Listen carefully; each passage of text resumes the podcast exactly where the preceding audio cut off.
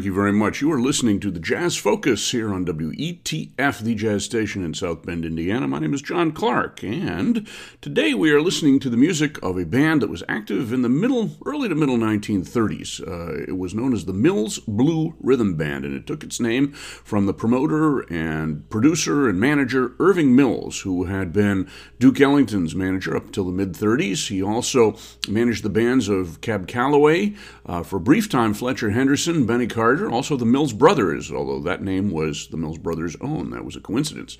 So the Mills Blue Rhythm Band was a group that had been developed since the late 1920s by the drummer Willie Lynch in the New York area. It was an African American band that didn't use a lot of well known players, uh, at least for the first part of its existence. Uh, it was a good dance band. It backed uh, several uh, other performers in different recording sessions, including Louis Armstrong. It was was uh, known at one time as King Carter and his Royal Orchestra, making some people think it was led by Benny Carter, which it was not. Um, when Irving Mills hired the band in about 1931, he decided to use it as kind of a relief band at the Cotton Club when Duke Ellington, which was his A band, was on the road, uh, his B band, Cab Calloway's band, took over. And when they were both on the road, in came the Mills Blue Rhythm Band. And it was, a, as I said, a good dance band with some good soloists. It was uh, directed musically, at any rate, by the piano player Edgar Hayes, who we're going to hear on most of the tracks today. He was an excellent stride pianist and uh, did some fine arrangements. Also, some good arrangements were done by the trombone player Harry Father White, who was uh, gone by the period we're going to be discussing discussing in this particular broadcast. Uh, there was a fellow named Nat Leslie, who I think was a white arranger who did stock arrangements and so forth, who contributed several very good scores to the earlier version of the band. Uh, the band began recording in about 1931, and uh, we uh, did a podcast on that band that uh, is on the podcast of version of the Jazz Focus. If you'd like to check that out, it had more of a what used to be called a jungle quality, sort of an Ellingtonish type of quality as well. They they covered quite a few tunes by Ellington, by Calloway, and even by uh, Benny Carter as well. We're going to be picking up the story of the Mills Blue Rhythm Band today with uh, some recordings that they made in about 1934, 35, 36, thereabouts. And this is when it became more of a swing type of band. It started introducing some more major African American soloists, and uh, it uh, picked up the remains of the Fletcher Henderson Band, which broke up in October of 1934 after making some wonderful recordings for Decca. We have a podcast on those uh, if you want to check that out.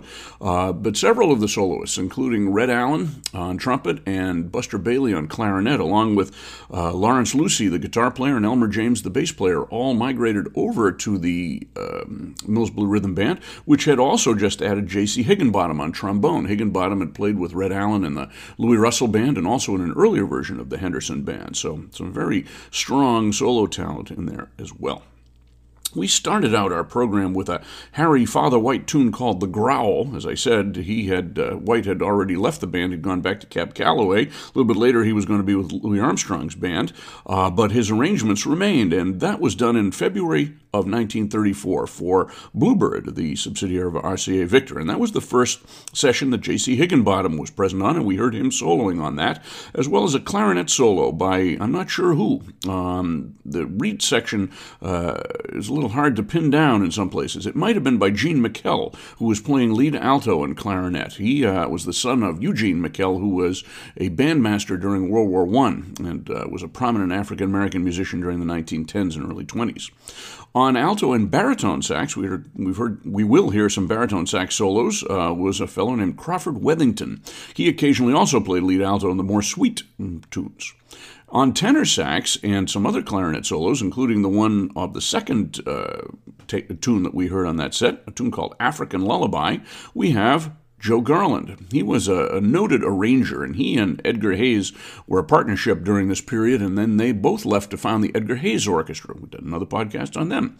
And Garland was uh, a, a, good tenor player. Uh, we can also hear him uh, on some of these tunes coming up playing bass sax, and he used that as a color in the ensemble. And he later went on with the Louis Armstrong Band, became their music director in the mid 40s, and contributed songs like Leapfrog to them. And we can hear a bass sax going as well in that band band. He also, as I said, did some clarinet solos, which were remarkably good. So that uh, African Lullaby, the second tune we heard, was done for Columbia in December of 1934. And I believe uh, Gene Mikell had left the band, at least temporarily. Uh, the discographies don't reflect this, but I think it was Tab Smith who had joined playing lead alto and soprano sax. Certainly sounds like him on soprano on that um, particular uh, tune, African Lullaby. And the lead playing sounds like him as well, although he's usually not given credit for joining the band until about a year later. Uh, he was an outstanding player and as we will hear also, an outstanding composer and arranger. We also heard J.C. Higginbotham and uh, Henry Red Allen on trumpet. So, also in this band, we have Wardell Jones and Shelton Hemphill on trumpets. Uh, Wardell Jones will take some solos coming up. Uh, George Washington plays trombone. He also did some arranging and singing as well. He later uh, became a key member of the Louis Armstrong Band in the late 30s and 40s. In the rhythm section, we have Edgar Hayes on piano. He does some of the arranging. Benny James, or rather uh, Lawrence Lucie on guitar. Uh, Elmer James on bass, and O'Neill Spencer on drums. And that's the Mills Blue Rhythm Band. So we're going to go on right now and hear uh, another tune from that December 5th, 1934 session for Columbia. We're going to hear Dancing Dogs. And from there, we're going to jump over uh, a week or so till December 11th of 1934. The band was recording again for Columbia. We're going to hear a vocal by their uh, singer, Chuck Richards, who was given an inordinate number of uh, recordings during this period. He was a very straight, very unjazzy singer, but apparently had some good commercial potential. We're going to hear a couple of things by him, but this one is a little more in keeping with the band's jazz side. It's called Love's Serenade. And then we're going to go to a, uh, a rhythm tune called Keep the Rhythm Going uh, from the same session before we go to uh, January of 1935, more or less the same band doing Backbeats, a tune by uh, the pianist and arranger Alex Hill. He did the arrangement as well and Spitfire, another jazz tune from this period. So, those are our tunes uh, for this next set done by the Mills Blue Rhythm Band Dancing Dogs, Love Serenade, Keep the Rhythm Going, Backbeats, and Spitfire.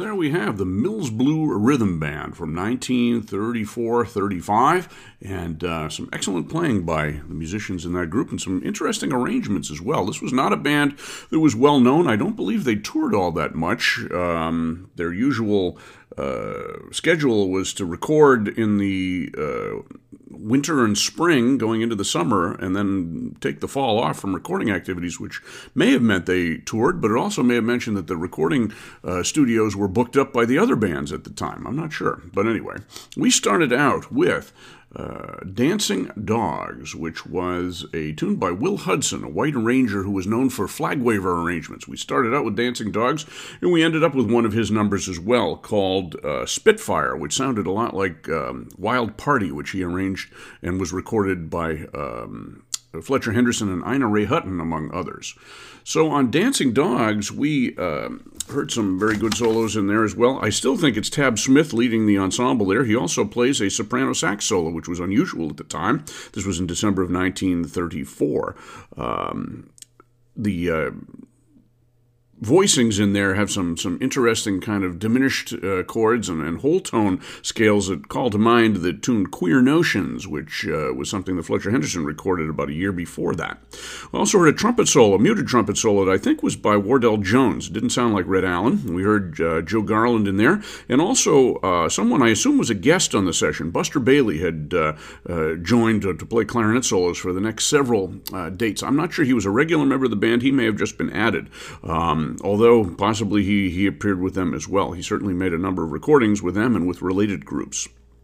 Following that, we went to Love's Serenade, an unusual little tune by Edgar Hayes that featured Chuck Richards on vocals, had a kind of an Ellington quality to it, a lot of piano in there. Edgar Hayes was a really fine technical pianist, as you can hear on several of these recordings. Then we heard Keep the Rhythm Going, which was a tune by Joe Garland, I presume an arrangement of his as well. And these all, so far, the three of them feature the saxophone section doing some fairly elaborate, elaborate saxophone section passages, and uh, that increases my belief that it was Tab Smith leading them. It sounds like him playing lead, and uh, he may have even written the, the, the soli passages in there. They were unusual at the time. Not many uh, recordings before that of the Mills Blue Rhythm Band had anything like that, and uh, they continued from this period. So, also in Keep the Rhythm Going, we heard another muted trumpet solo. Again, I think it was Wardell Jones, and some bass sax work by the composer Joe Garland. Then we went to Backbeats, that Alex Hill tune, which featured a lot of piano. Not Alex Hill in this case, but Edgar Hayes. We also heard Red Allen doing a nice solo there, along with J.C. Higginbotham on trombone and Joe Garland on tenor sax. Garland is also featured on the Will Hudson Spitfire, the tune I mentioned uh, ending up the session, uh, the Will Hudson tune that sounded like Wild Party. Uh, we heard some Buster Bailey in there, in and out, uh, on clarinet, and also some fine Red Allen. Red Allen had also, uh, and Buster Bailey for that matter, had recorded Wild Party earlier in the year with um, uh, Fletcher Henderson's band, actually in October of 1934. These sessions uh, that produced Backbeats and Spitfire were in January of 1935. So we're going to go on now and uh, begin with the tune that uh, was Red Allen's big feature in this band and also uh, became a feature for his for the rest of his life. It was called Ride Red Ride. It was based on the chord changes of um, uh, Tiger Rag, and here has a vocal a little bit uh, by Red Allen, but mostly by Lucky Millinder, who was the frontman of this band. He later went on and founded his own band, took some of the remnants of the Mills Blue Rhythm Band in 1937, and uh, became a band leader in his own right. This is a, a a, a, virtuoso arrangement with some really outstanding trombone work in here by George Washington and J.C. Higginbotham right at the beginning. We'll also hear some good Buster Bailey on clarinet, showing his fleet fingers, uh, for which he was renowned at the time, and some other solos as well. Then we're going to hear Harlem Heat, which was a, uh, a tune that was actually from the same session, which was in July of 1935. And uh, this is uh, another Will Hudson tune. You can tell that they were dealing with these Will Hudson things. These were issued as stock arrangements, although when the band played them, they may have been originals. Following that, we're going to have a big Buster Bailey feature from about a week later in 1935. All these are for Columbia or Brunswick. This is called Tallahassee, which was a tune by Edgar Hayes. All of these tunes had uh, Irving Mills' name on them, too, by the way. Then we're going to hear a nice bluesy tune, which has some low register Buster Bailey, sort of channeling Barney Bigard here in an Ellington type of arrangement. Blue Mood by Edgar Hayes. Interesting playing on there. Then we're going to finish up with the Midnight Ramble. Don't know who wrote this, but a good jazz related tune, and this is from January of 1946. Same personnel, very consistent personnel with this band. And we'll tell you who's doing the soloing when we get to the other side. So those are our tunes. We have Ride Red Ride, Harlem Heat, Tallahassee, Blue Mood, and the Midnight Ramble.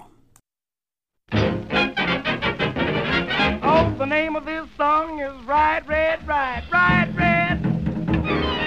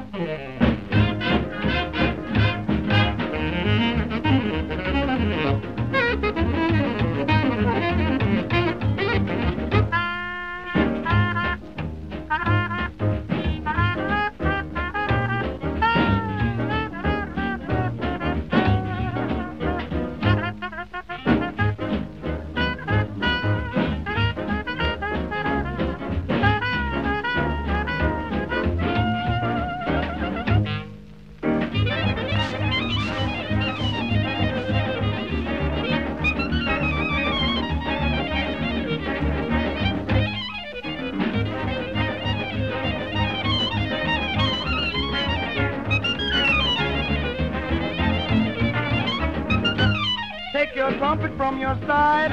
Stick out your chest with pride. Oh, boy. Now don't be ashamed when I call your name. Never ashamed. You send me with rhythm? You win me. me. The whole town red. New York. Now you heard what I said. My goodness gracious, you thrills me bodacious. So ride, ride, ride ride, ride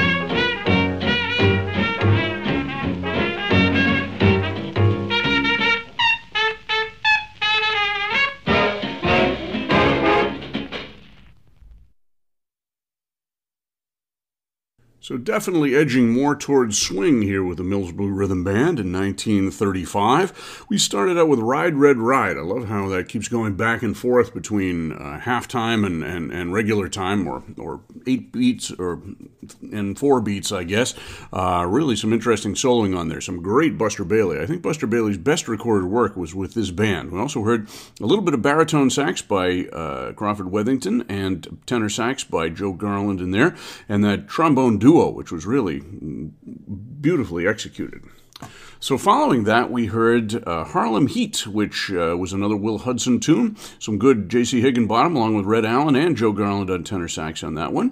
Then we went to Tallahassee, kind of a, an unusual tune. That was by Edgar Hayes, and that featured uh, really, I think, Buster Bailey's best solo on that, along with Joe Garland and possibly uh, Tab Smith on alto sax. Although I'm less sure about uh, the fact that Tab Smith was on these couple of sessions here. He may have left the band, and maybe it was Gene McKelligan. Don't know. But he was definitely back by the next session which was December of 1935, we heard Blue Mood, and that Edgar Hayes tune sort of channeling Ellington, and uh, that was a largely a feature, at least part of it, for Barney Bigard's, uh, well, I was going to say someone who sounded like Barney Bigard, in this case, Buster Bailey. He was clearly doing that imitation. Then we finished up with that unknown uh, tune, or tune of unknown providence, The Midnight Ramble, featuring Tab Smith on alto, Joe Garland on tenor, and J.C. Higginbotham on trombone, with a little Red Allen towards the end of it there. So I hope you've enjoyed this program of the Mills Blue Rhythm Band. Largely unknown band or unremembered band, but one well worthy of rediscovery. Some great soloists and some outstanding arrangements as well. It never really had a personalized identity, and it was kind of a placeholder in the Irving Mills organization for the better known bands. So we're going to listen to two more tunes coming up to finish off the show. We're going to hear Barrel House, which was a composition and arrangement by Tab Smith that sounds an awful lot like Jive at Five, which Count Basie recorded a little bit later. This is going to uh, feature the saxophones, really. Tab Smith on alto, along with Crawford Wethington on baritone sax. Then we're going to finish up with Big John Special, a Horace Henderson tune that he had composed and arranged for the Fletcher Henderson Band uh, in October of 1934. Uh, this uh, featured Red Allen on its original arrangement. We'll hear Red Allen at the end of this arrangement. Uh, before him, we'll hear Wardell Jones on trumpet, along with some great J.C. Higginbotham uh, on trombone and some uh, fine saxophone work by Joe Garland as well. So, You've been listening to WETF, the jazz station, South Bend, Indiana. Hope you've enjoyed this program. This is the Jazz Focus. My name is John Clark, and enjoy the Mills Blue Rhythm Band.